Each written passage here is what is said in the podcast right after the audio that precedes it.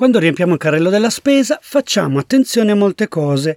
Alcuni di noi pongono particolare attenzione alla sostenibilità dei prodotti. Ma siamo sicuri di aver fatto bene i conti? Benvenuti su IQ. Lasciate la ragione altrove.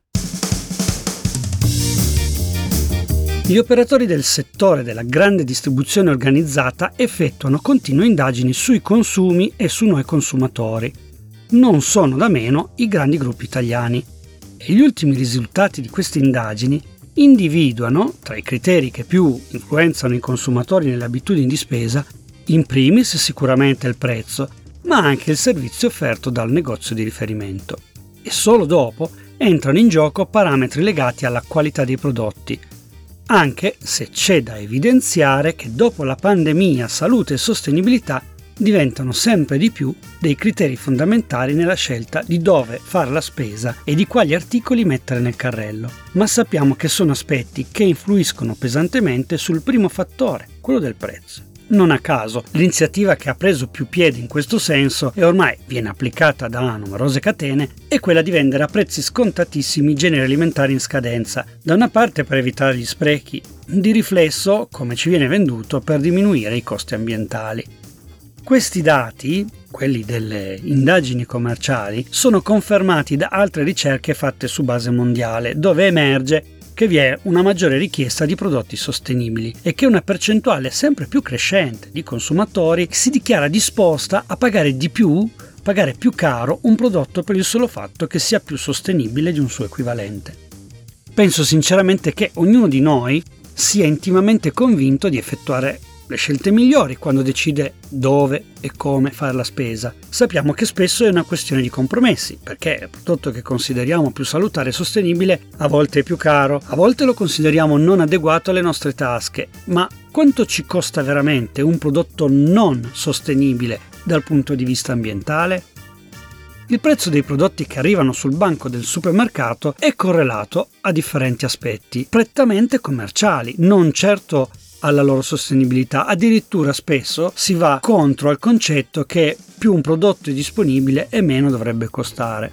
D'altronde i supermercati e poi la grande distribuzione sono nati col solo intento di farci spendere di più e farci acquistare di più, con l'obiettivo di aumentare gli introiti, obiettivo spesso contrario e opposto ai concetti di sostenibilità.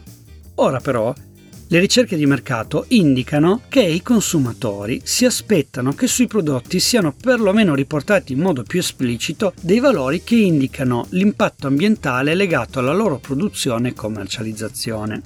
Purtroppo la mancanza di standard, la difficoltà di tracciamento di tutta la filiera ostacolano questo tipo di risposta da parte delle catene di distribuzione. Benché quindi sembri un'impresa impossibile, c'è da dire che chi si occupa di vendita al dettaglio perlomeno ha capito come vi sia una crescente attenzione su certi aspetti da parte del consumatore. E qualcuno sta studiando la situazione in un modo più approfondito questa esigenza nasce anche dal fatto che in campo di sostenibilità azioni aggressive e superficiali di marketing si sono rivelate poi in realtà delle operazioni di ecologismo di facciata. Insomma, tante belle etichette green qualche cosa che in realtà non sono garanzia di nulla e questo aspetto va a minare quel rapporto di fiducia che è richiesto dal consumatore nei confronti del venditore. Insomma, in parole povere, il famoso greenwashing, quando viene smascherato, si rivela un boomerang in ambito commerciale. Ehi, un attimo, ho da farvi un appello. Se mi seguite sui social lo saprete già, ma ho bisogno di stelline. Se mi state ascoltando su Spotify ho bisogno che facciate tre cosine semplici e veloci. Per prima cosa, sulla pagina del mio canale cliccate su Segui, così siete iscritti al mio canale. Poi poco più a destra cliccate sulla campanellina per attivare le notifiche. Ma cosa veramente più importante di cui ho bisogno è che facciate una valutazione in stelline per far capire se il canale vi piace. Insomma, dai, fate la vostra valutazione da 3 a 5 stelline e che se ne volete mettere una sola va bene anche così, insomma. Eh. Riprendiamo il discorso. Abbiamo detto che c'è più attenzione, ma c'è anche molta prudenza da parte degli operatori del settore perché se i costi sociali e ambientali di un prodotto influissero in modo decisivo sul prezzo finale, oltre a prendere maggiore conoscenza quando riempiamo il carrello della spesa, molto probabilmente i nostri consumi avrebbero sì un impatto minore, ma si rischierebbe uno stravolgimento delle dinamiche di mercato e molto probabilmente consumeremmo di meno. L'Impact Institute di Amsterdam lo chiama True Pricing, simile a quello che nel comparto della moda chiamano True Cost. Il True Pricing, ovvero vero prezzo di un prodotto, include i costi ambientali e sociali e il diritto di accesso al cibo e alla salute per chi è coinvolto nella catena produttiva. Con questo approccio eh, si potrebbe rendere più accessibili gli alimenti sani e sostenibili, a discapito di quelli non sostenibili e non salutari. Secondo i sostenitori di questa idea, l'applicazione di questo principio potrebbe garantire che il cibo sano e sostenibile diventi redditizio per le aziende e accessibile per le persone.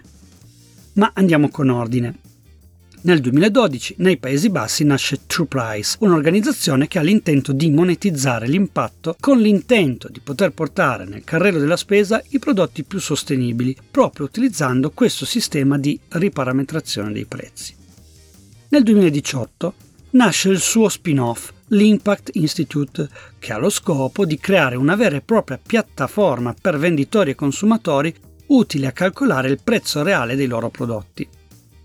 Ad Amsterdam nel 2020 ha aperto così il primo negozio che applica doppi prezzi, quello reale e quello di mercato, dove tu consumatore sei libero di acquistare al prezzo di mercato, se invece volontariamente decidi di pagare il prezzo reale, la differenza viene impegnata in progetti di compensazione ambientale.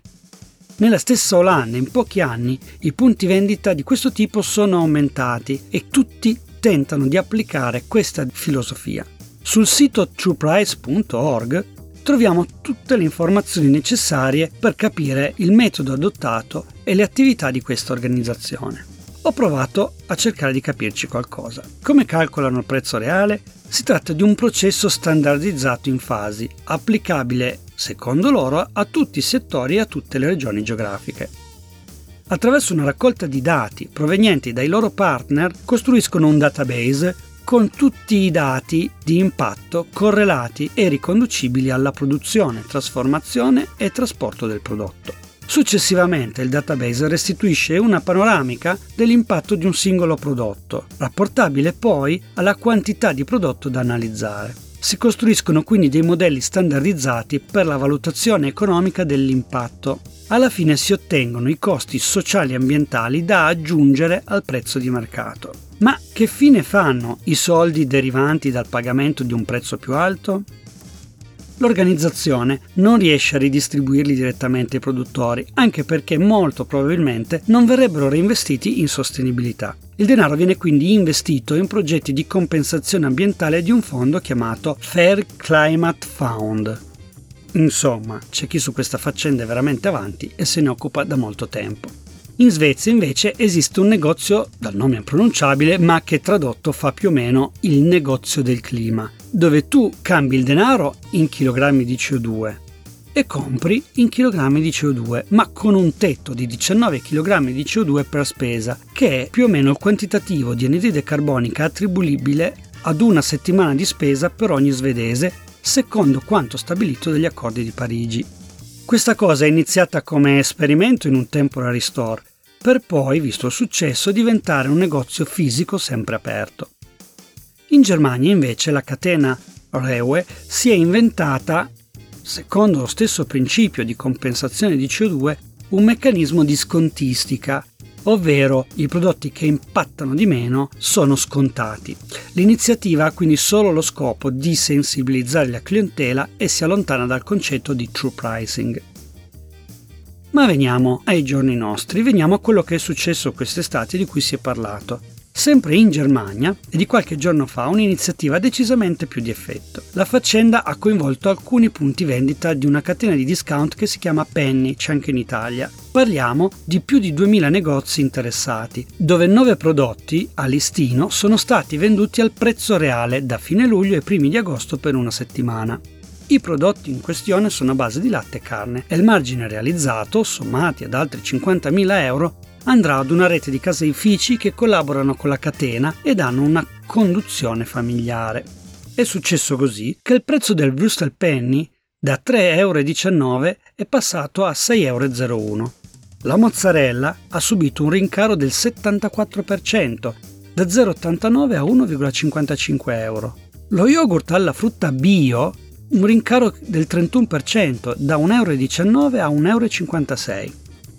Il popolare formaggio Masdammer è aumentato del 94%, da 2,49 euro a 4,84 euro. Mentre, pensate un po', le cotolette vegane sono aumentate solo del 5%, passando da 2,69 a 2,83. La rideterminazione dei prezzi è stata fatta tramite la collaborazione dell'Università di Greifswald e l'Università Tecnica di Norimberga. Per quanto riguarda il formaggio, per esempio, che aveva praticamente raddoppiato il suo prezzo, oltre al prezzo commerciale di 2,49 euro, sono stati calcolati ed aggiunti costi nascosti di 84 centesimi per le emissioni dannose per il clima, come metano e CO2, 76 centesimi per i danni al suolo causati dall'agricoltura intensiva e dalla produzione di mangimi, 63 centesimi per l'effetto dei pesticidi utilizzati, compreso il loro impatto sulla salute degli agricoltori, e 12 centesimi per l'inquinamento delle acque sotterranee dovute all'uso di fertilizzanti. Questa iniziativa aveva come scopo principale la sensibilizzazione al problema, ma sicuramente, vista la risonanza mediatica anche a livello internazionale, è stata una bella occasione per farsi pubblicità. Come anticipato all'inizio, il prezzo sostenibile sta scatenando, anche grazie alla complicità di influencer, un ampio dibattito nel mondo della moda e di riflesso sul mercato dell'abbigliamento, in questo settore si sta già discutendo se introdurre dei sistemi di implementazione del prezzo con l'utilizzo di strumenti che utilizzino l'intelligenza artificiale. Quello che comunque manca sempre è la definizione di standard trasparenti ed immediati per il consumatore, così come il fatto che la revisione dei prezzi dovrebbe riguardare tutti i passaggi commerciali, in modo che non condizionino solo le scelte del consumatore, ma anche quelle di fornitori, grossisti e dettaglianti, anche perché il problema è che concepito come è concepito ora, diventa una sorta di ecotassa, ma non un vero modo di agevolare la produzione sostenibile. Uno strumento per lavarsi la coscienza, per rimborsare un'ingiustizia, ma non uno strumento vero e proprio di prevenzione. Ammesso e non concesso che comunque si riesca a far funzionare meglio questi meccanismi, io lo auspico, Personalmente penso che il rischio sia che saremo costretti un giorno ad aprire gli occhi e scoprire che col nostro tenore di vita e il nostro reddito non riusciremo più a comprare quello che ci serve per arrivare a fine mese. Perché se la spesa diventasse sostenibile a livello ambientale e sociale, molto probabilmente diventerebbe insostenibile a livello economico per la maggior parte dei cittadini dei paesi occidentalizzati. Insomma, dovremmo rivedere profondamente il nostro stile di vita Cosa che ci continuiamo a dire, ma tra il dire e l'essere costretti a fare purtroppo ne passa. Seguendo questo ragionamento eh, finirei nel ginepraio delle teorie su un'economia sostenibile, ma penso che per oggi possiamo chiuderla con l'accontentarci di aver cercato di capire cosa sia il True Price e perché l'iniziativa dei supermercati Penny abbia fatto tanto notizia in questi giorni. Dovrei ora consigliarvi una pagina social Siccome non voglio proporvi pagine commerciali su questo tema, cambio completamente e quindi vado su un altro argomento così. Per ridere e riflettere vi consiglio Cartoni Morti. Cartoni Morti è nient'altro che Andrea Lorenzon, quello che oggi verrebbe definito un creator digitale, che tramite alcuni cartoni animati da lui definiti brutti ma che puntano sulla simpatia, spesso tratta tematiche sociali, secondo me con la giusta ironia.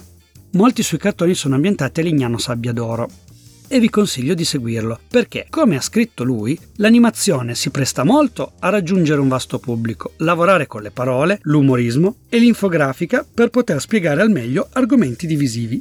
Cartoni Morti si trova su YouTube, Facebook, Instagram, TikTok, Twitter e Telegram, quindi lo trovate ovunque. Io penso di aver finito, Spero che mi vogliate risentire per la prossima puntata, sempre qui su Riku. Lasciate la ragione altrove. La musica è Upbeat Forever di Kevin MacLeod in pompetech.com, licenza CC BY 3.0.